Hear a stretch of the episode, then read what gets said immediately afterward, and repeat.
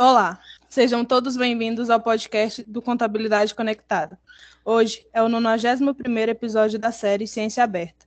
O objetivo dessa série é apresentar de forma prática e objetiva a produção e o conhecimento científico gerados nos cursos de graduação e pós-graduação em Ciências Contábeis da UNB e de outras instituições de ensino superior no Brasil, numa linguagem clara e acessível, e é em parceria entre o projeto de extensão Contabilidade no Ambiente Conectado com a Sociedade e o Programa de Pós-Graduação em Ciências Contábeis da Universidade de Brasília, PPG Conte. Eu sou Micaele da Rocha, graduada em Ciências Contábeis pela Universidade de Brasília e faço parte da equipe do Contabilidade Conectada. E no episódio de hoje conversaremos sobre a pesquisa, a relação da divulgação das práticas ESG com o valor de mercado das empresas brasileiras de capital aberto, oriunda do artigo dos pesquisadores Mayra Martins, da UFU, e do professor Dr. Moisés Ferreira da Cunha, da UFG. Agradecemos a gentileza do professor Moisés em aceitar o nosso convite e participar deste episódio da série Ciência Aberta. E para começar, poderia nos explicar, de forma sucinta para os nossos ouvintes, o objetivo principal e a motivação de sua pesquisa? Olá, Micaele. Olá a todos os ouvintes. Quero agradecer inicialmente à Contabilidade Conectada pelo convite que me fez. Sinto muito honrado por esse convite Quero também agradecer em fazer parte desse episódio da Ciência Aberta. Eu sou o professor Moisés Cunha, eu sou pesquisador na área de finanças aqui na Universidade Federal de Goiás, onde desenvolvo pesquisas na área de valuation, que é exatamente num projeto que eu tenho na área de valuation, de avaliação de empresas, que foi desenvolvido essa pesquisa que tem como tema a relação da divulgação das práticas ISD com o valor de mercado das empresas brasileiras de capital aberto. Foi em conjunto com a minha orientanda em mestrado, Maíra Martins, como já foi dito. Esse artigo nós tivemos o prazer de ser premiado como melhor artigo na área relato integrado na Universidade de São Paulo, no Congresso de Contabilidade de 2022. Então, como você está me perguntando qual o objetivo principal e a motivação da pesquisa, o objetivo principal da pesquisa foi investigar se existe associação da divulgação das práticas de fatores de sustentabilidade ESG por empresas brasileiras de capital aberto com os seus valores de mercado. Então, nós temos como variável dependente o valor de mercado da empresa e como variável independente a divulgação das práticas ISD, o nível de divulgação das práticas.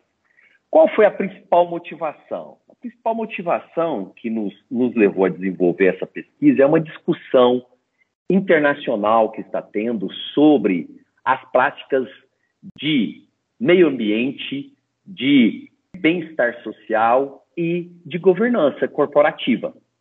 Existem fundos bilionários que só estão investindo em empresas que têm boas práticas e boa divulgação de ISD, que são as variáveis ambientais, sociais e de governança. Então, essa foi a nossa maior motivação. E será que no Brasil os investidores eles olham as práticas, eles olham a divulgação dessas práticas pelas empresas para investir nas empresas? Essa foi a nossa maior motivação. Ok, Micaele? Ok. As práticas ISG tiveram seus critérios divididos em environmental, social e governança. Poderia nos descrever objetivamente o que seria cada um e a importância deles para a empresa? Então, o I é de ambiental. Ele tem como objetivo promover a proteção ao meio ambiente, ou seja, são divulgações que a empresa faz sobre as ações, as práticas que ela, porventura, pratica para proteger o meio ambiente aonde que ela explora. A segunda variável, que é o S de social, vem numa ótica que a empresa ela é também provedora de ações, de práticas para o bem-estar social da comunidade que ela se instala ou do país onde ela está instalada, ela tem como sede. E, por fim, a G, que é de governança, que visa principalmente a divulgação e as práticas de boa gestão corporativa competente. Vale também dizer que essa sigla chamada ISD, ela tem agora uma discussão muito contemporânea, que ela mudou para esse nome. Mas as teorias que envolvem as práticas ISD são muito antigas. Por quê? Porque ela também é conhecida por outros nomes que vêm aí ao longo das últimas décadas do último século permeando essa área, como por exemplo, sustentabilidade corporativa empresarial, triple bottom line, que é as práticas de lucro, planeta e pessoas. Ela tem como nome sinônimo responsabilidade social corporativa, ou ainda mais atual, ISD, que é as práticas ambientais, sociais e de governança. Existe alguma correlação entre o modelo tripé da sustentabilidade e os critérios ISD? Então, Micaele, o modelo tripé da sustentabilidade é também chamado de modelo triple bottom line. O que é o modelo triple bottom line? Ele prevê a divulgação de práticas sociais, ambientais e econômicas então, na verdade, a diferença é muito, muito simples e muito singela. Ao invés o ISD, ao invés de ser social, ambiental e econômica, é social, ambiental e governança. Ou seja, há apenas uma agregação das práticas de governança corporativa provida pelas empresas. Então, é uma similaridade muito grande entre os dois, a única diferença é que no triple bottom line, que é o tripé da sustentabilidade, você tem a divulgação econômica. E no ISD é a divulgação das práticas de governança, mas que é associado no relatório integrado que nós vamos comentar mais à frente. O estudo é alicerçado por uma teoria principal, sendo ela a teoria dos stakeholders, e duas lentes teóricas secundárias, nas quais considerou-se a teoria da agência.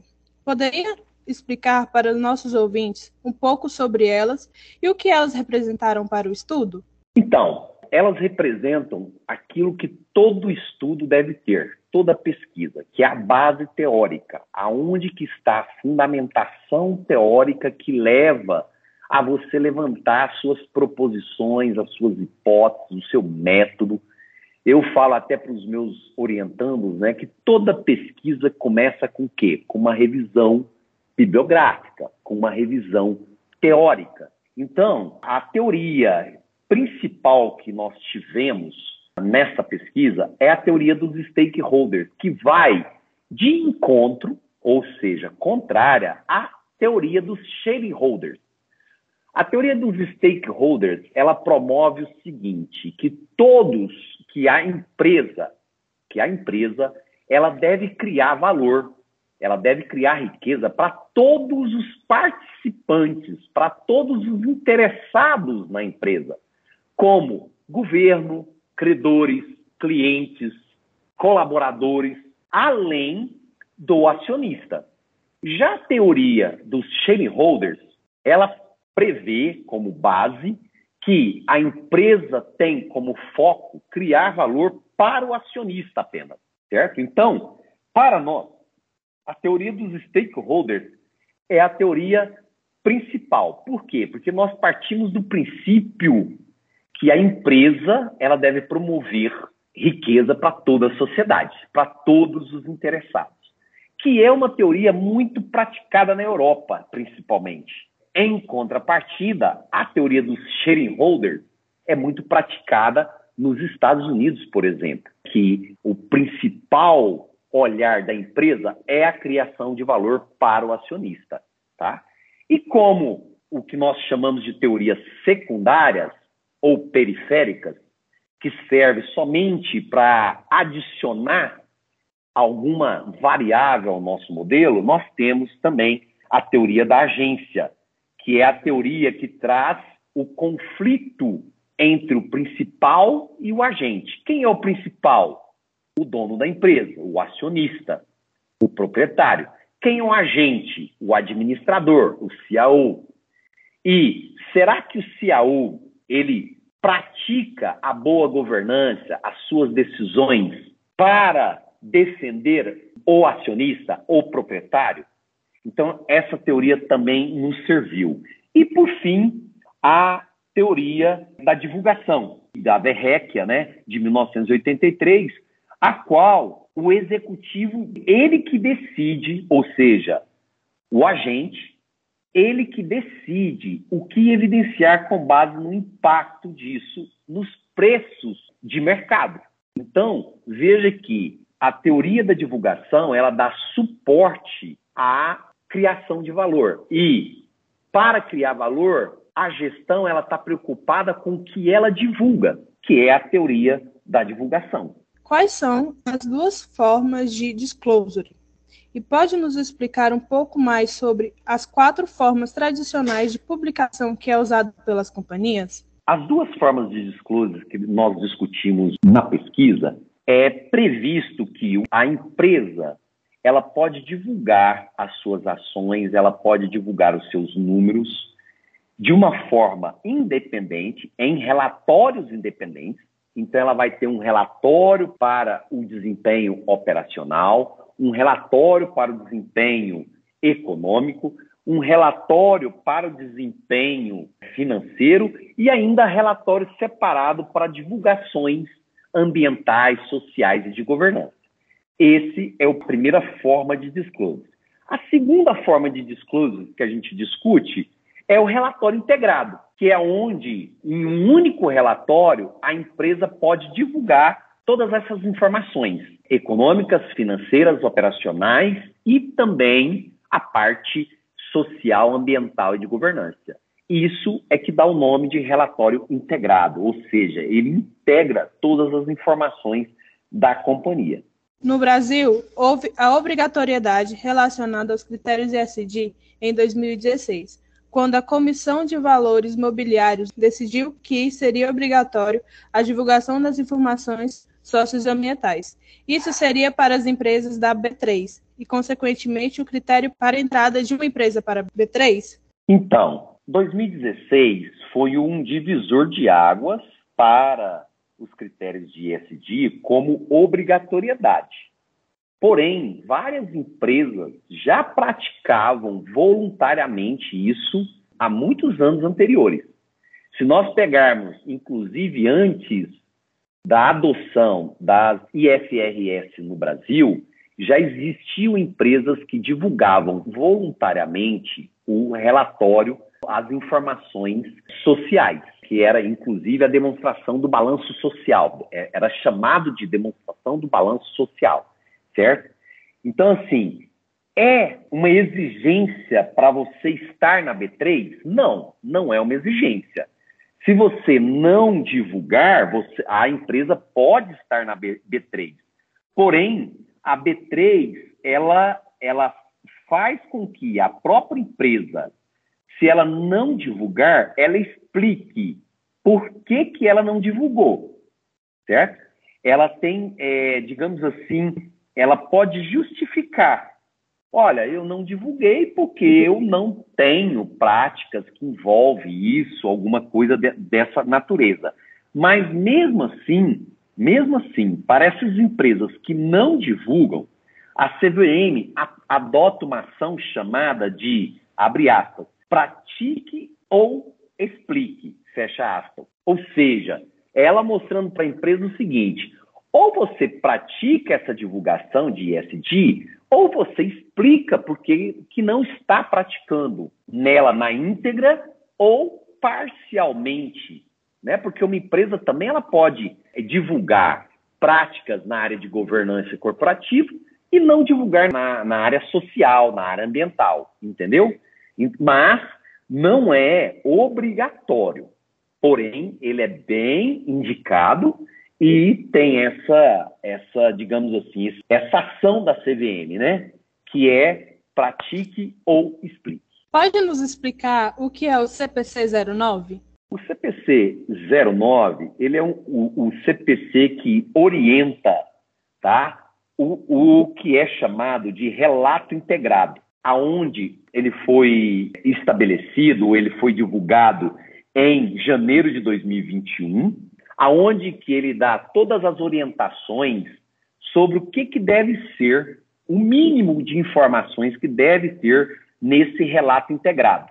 Não só informações, mas é, os itens que devem ser é, divulgados, o que, que é o relato integrado, ou seja, o conceito do relato integrado, o objetivo do relato integrado. E, diante dessa orientação do CPC, certo? Muitas empresas e muitos profissionais do mercado têm buscado aprender, têm buscado informações, aprendizagem para praticar essa orientação do CPC 09, que, novamente, trata sobre a divulgação do relato integrado. Poderia nos explicar o que seriam os índices de Ketubin e, e Market to Book que são usados para a observação dos critérios ESG nas companhias brasileiras? Bom, o KID Tobin, ele é um índice criado lá pelo Tobin, por um pesquisador chamado Tobin, em 1969. Esse, esse índice, assim como o Match to Book, certo? que é de Fame French, de 1992, são dois índices que são prox de valor de mercado das empresas. Por que, que nós utilizamos muito Cade Tobin e MacBook em finanças? Porque quando você pega, por exemplo, no mercado brasileiro, quando você pega o preço da ação como um valor de mercado da ação, você pode ter um viés muito grande de erro de mensuração. Por quê? Porque o nosso mercado brasileiro tem algumas características né, peculiares. Por exemplo, uma concentração muito grande de ações ordinárias na mão de poucos acionistas, pouquíssima diluição de ações ordinárias em negociação, que é o que a gente chama de free float, ou seja, pouquíssimas quantidades de ações que dão direito a voto são negociadas no mercado brasileiro. A média, só para vocês terem uma ideia, a média é de 30% das ações ordinárias sendo negociadas no mercado brasileiro. As outras 70% estão na mão de dois ou três acionistas majoritários e que eles não disponibilizam para negociação. Ora, então se eu pego um preço que está sendo negociado de uma empresa que não negocia as suas ações, porque na verdade ela negocia muito baixo né, o, a, o quantitativo de ações, então você tem um viés muito grande. Você pode ter um erro de mensuração de valor pelo preço da ação. Por isso que o QD e o MacBook vêm para ajudar. O QD prevê o quê? O valor de mercado mais a dívida a mercado, né, o valor de mercado que eu falo do PL, mais a dívida a valor de mercado, dividido pelo ativo de reposição, o valor do ativo para reposição, que geralmente é uma proxy de o valor do ativo contábil com alguns ajustes. O MacBook é a razão entre o valor de mercado do PL, ou através do preço da ação, sobre valor contábil do PL. Isso é mark to book. Novamente, são duas proxies que são usadas tá, para medir, para mensurar o valor da empresa, o valor é, de mercado. E elas foram usadas na pesquisa como variáveis dependentes. O fator social é positivo em relação ao valor da empresa, mas o que se caracteriza como um ponto positivo para que esse valor seja reconhecido? Então, na nossa pesquisa, vale expor que nós separamos primeiro as três variáveis como variável independente: social, depois ambiental, depois governança. E depois nós também procuramos a relação de causa e efeito das três em conjunto. Aonde que nós achamos significância positiva com as empresas brasileiras? Apenas no social, que é o que você está perguntando, né? E por quê? Qual é a explicação apenas no social? Primeiro, os possíveis fatores é que no Brasil a divulgação da, da parte social já tem muito mais tempo do que o ambiental, do que a governança. É, vale lembrar o que eu disse, né, no, no aqui mesmo. É, antes mesmo da adoção dos IFRS, as empresas brasileiras já divulgavam, muito, muitas delas já divulgavam o balanço social. Então já, já existe uma prática de ações e de divulgação social há muito mais tempo no Brasil. Então, essa pode ser um dos fatores que deu no Brasil uma relação de causa e efeito positiva entre o social as divulgações de ações sociais e o valor da empresa. As outras variáveis não deu significância. Por quê? Aí nós podemos também levantar vários fatores, como, por exemplo, né, as limitações da pesquisa, que vamos falar daqui um pouco, e também porque as empresas ou os investidores, eles não olham muito as práticas de governança ambientais dentro do Brasil ainda pode ser que ainda isso não é visto, ou é visto apenas por alguns segmentos, como nós achamos dentro da própria pesquisa, né? Que alguns segmentos olham para as três variáveis, mas a maioria não teve relação de causa e efeito. O período amostral do estudo foi entre os anos de 2012 e 2020, totalizando 106 empresas. É possível que entre os anos de 2021 e 2022, novas empresas tenham atendido os critérios ISD? Sim, é possível sim, tá? E aí eu gostaria até de chamar atenção nesse ponto, porque nós tivemos, é uma das limitações da pesquisa, né? Nós tivemos poucas empresas, por quê? Por que, que nós escolhemos 2012 a 2020? Porque os níveis de divulgação ISD, divulgado pela base que nós usamos, que foi a Bloomberg, certo? É, foi a partir de 2012. Esse foi o primeiro ponto. E poucas empresas praticavam isso no início, nos primeiros anos. E pode sim ter entrado outras empresas em 2021 e 2022. Um outro fator é que existem outras bases que também divulgam é, níveis de ESG. Por exemplo, a Thompson. Ela também divulga. Mas os critérios para a mensuração desses níveis de divulgação são distintos entre as duas bases. Tanto é que você, nós, nós verificamos que tem empresas que têm pontuação diferente entre as duas bases mas também as metodologias entre as duas bases são distintas. Uma vê muito o critério de divulgação, a outra vê muito o critério de desempenho dessas práticas. A, a resposta é sim, pode ter novas empresas aí dentro. Poderia apresentar para os nossos ouvintes quais foram as limitações mais difíceis para esse estudo? Sim, as limitações mais difíceis. Primeiro, a base de dados. Não são qualquer universidade, qualquer local que você acha né, disponível a base de dados da Bloomberg. Nós tivemos, por exemplo, que ir a São Paulo, capital, a, atrás da base de dados, né, para ter acesso aos dados necessários. Esse é o primeiro ponto. Segundo, o nosso mercado ele, ele é muito pequeno ainda, né? Você tem pouquíssimas empresas no mercado brasileiro. Eu falo que um, país gigante como o nosso, transcontinental, tem aí pouco mais de 500 empresas dentro da Bovespa, né, da B3, enquanto que países muito menores na Europa têm muito mais empresas dentro da, da, da, do, do, mercado financeiro, dentro da bolsa deles de valores. Então esse é um outro ponto. Nós temos pouquíssimas empresas, né? E o que, qual a consequência que isso nos traz? Se nós temos poucas empresas no conjunto, imagine, certo? Na hora que a gente vai fazer os filtros. Empresas que têm os dados, que têm todas as variáveis, porque nós utilizamos também variáveis de controle.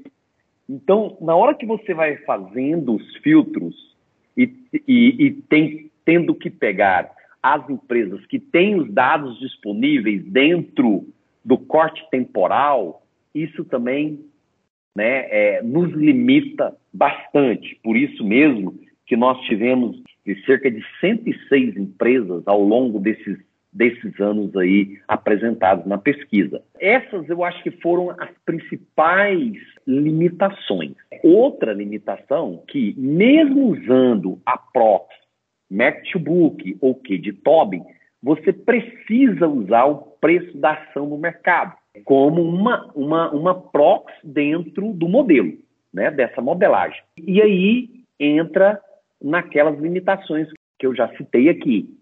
Um mercado muito concentrado, pouco pulverizado, e aí você tem alguns problemas de mensuração, que é normal, digamos assim, no, normal, vou pôr entre aspas, né, para todas as pesquisas, né, que nós temos muitas limitações quando nós falamos de mercado de empresas abertas no Brasil, especificamente só com o Brasil. Para finalizar, sempre abrimos espaço para que os convidados indiquem algum livro, podcast, filme ou qualquer outro conteúdo para nossos ouvintes em relação ao assunto abordado.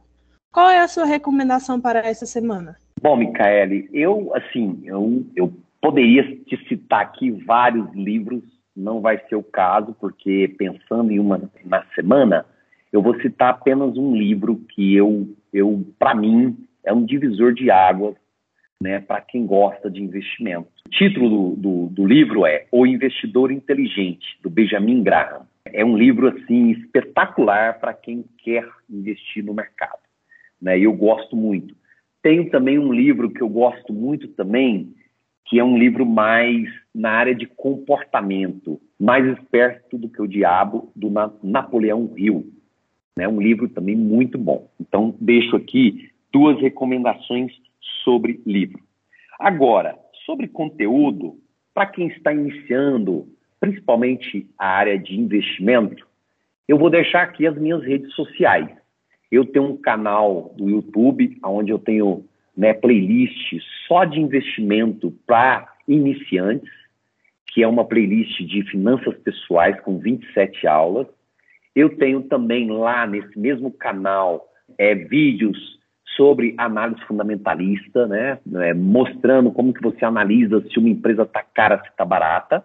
Além disso, eu tenho um canal do Telegram onde eu divulgo várias informações, vários dados de empresas brasileiras que isso ajuda quem quer investir, quem quer analisar, não só de empresas, mas né, de investimentos em renda fixa, investimentos em títulos do governo e tudo mais.